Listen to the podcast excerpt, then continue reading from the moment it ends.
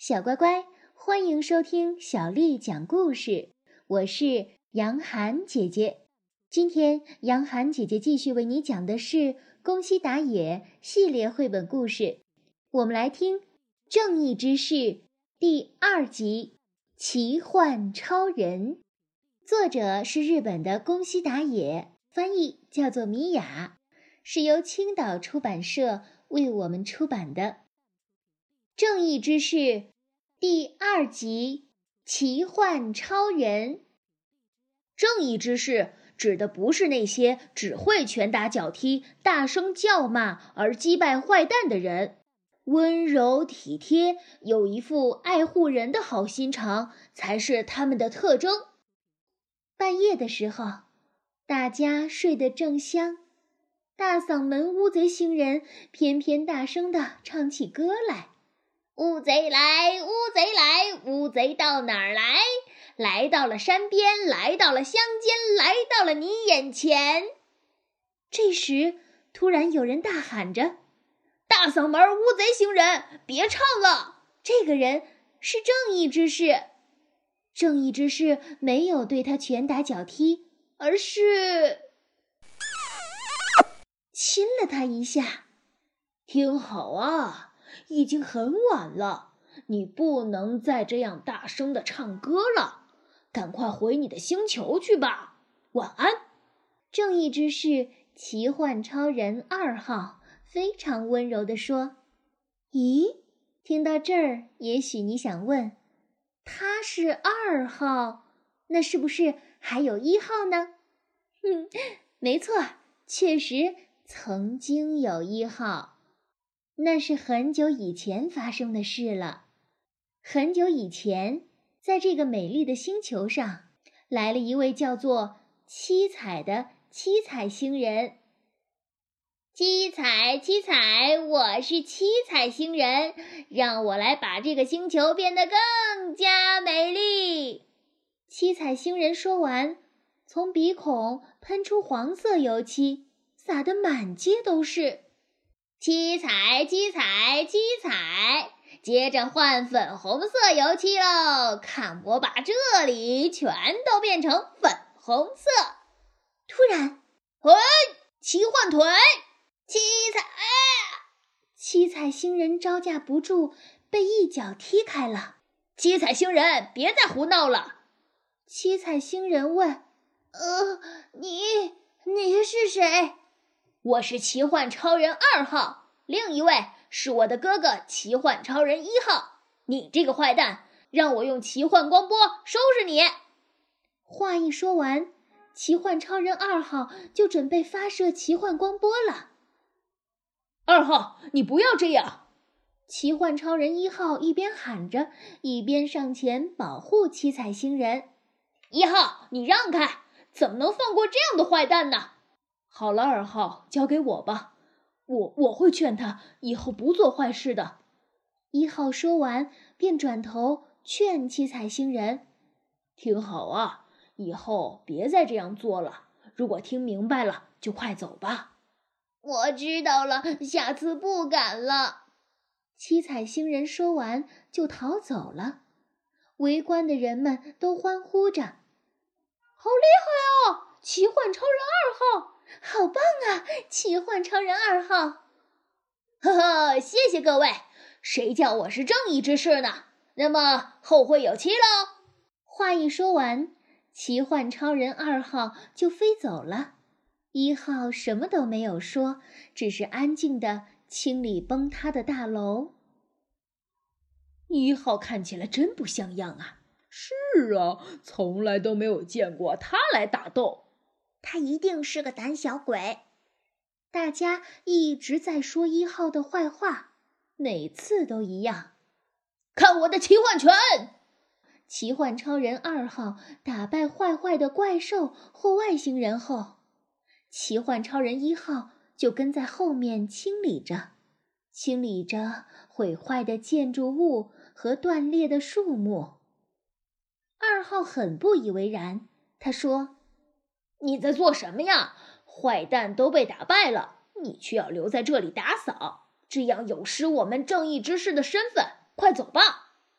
不管二号说什么，一号还是留下来善后，而且他还会帮助那些被二号打败的怪兽，为他们检查伤势，甚至背他们回家。没有人故意成为坏蛋，你一定是有什么原因吧？一号背着怪兽，摇摇晃晃的，走也走不稳。看见一号那副模样，星球上的人说：“真是没个样子。”“是啊，真是没个样子。”就这样，他们越来越看不起一号了。有一天，为了替好朋友怪兽朱吉拉报仇。怪兽西虎来找奇幻超人二号决斗。我想让你见识一下我的尖角的厉害。西虎一边说，一边扑向了二号。可是，嘿，奇幻腿，啪嗒，奇幻拳。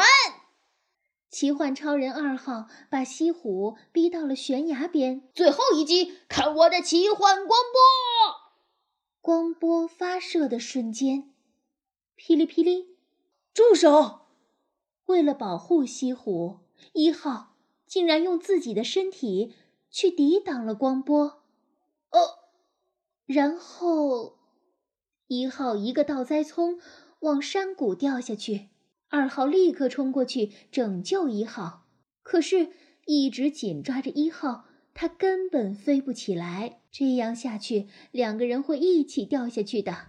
哦吼！真是完蛋了！啊，二号绝望地说：“没想到，抓好啊！及时伸出援手的，竟然是朱吉拉。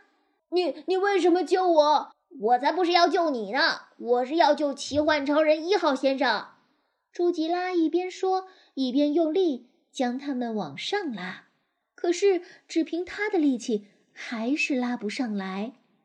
这时，我也来帮忙。原来，连七彩星人也跑来救援了。你，你也是来救奇幻超人一号的吗？那当然。朱吉拉和七彩星人一起用力。突然，说到力气，谁能跟我比啊？让我来吧。西虎也加入了救援的行列。你们都是为一号而来的。哦，二号说。只见他们三个。拼命的往上拉，但是他们都曾被二号拳打脚踢，所以身上伤痕累累，力气实在是不够。二号很小声的对他们说：“我太对不起你们了，请你们放手吧，谢谢。”没想到，来呀，大家一起来救吧！大家一起来救吧！奇幻超人一号先生需要救援。一号帮助过的怪兽和外星人们，全都赶来救援了。就这样，在大家的帮助之下，他们终于化险为夷。只见二号抱着全身瘫软的一号说：“你，你为什么要来挡光波呢？”二号，因为我希望你能成为真，呃，真正的正义之士啊。话一说完，一号。就静静的闭上了眼睛，再也没有睁开。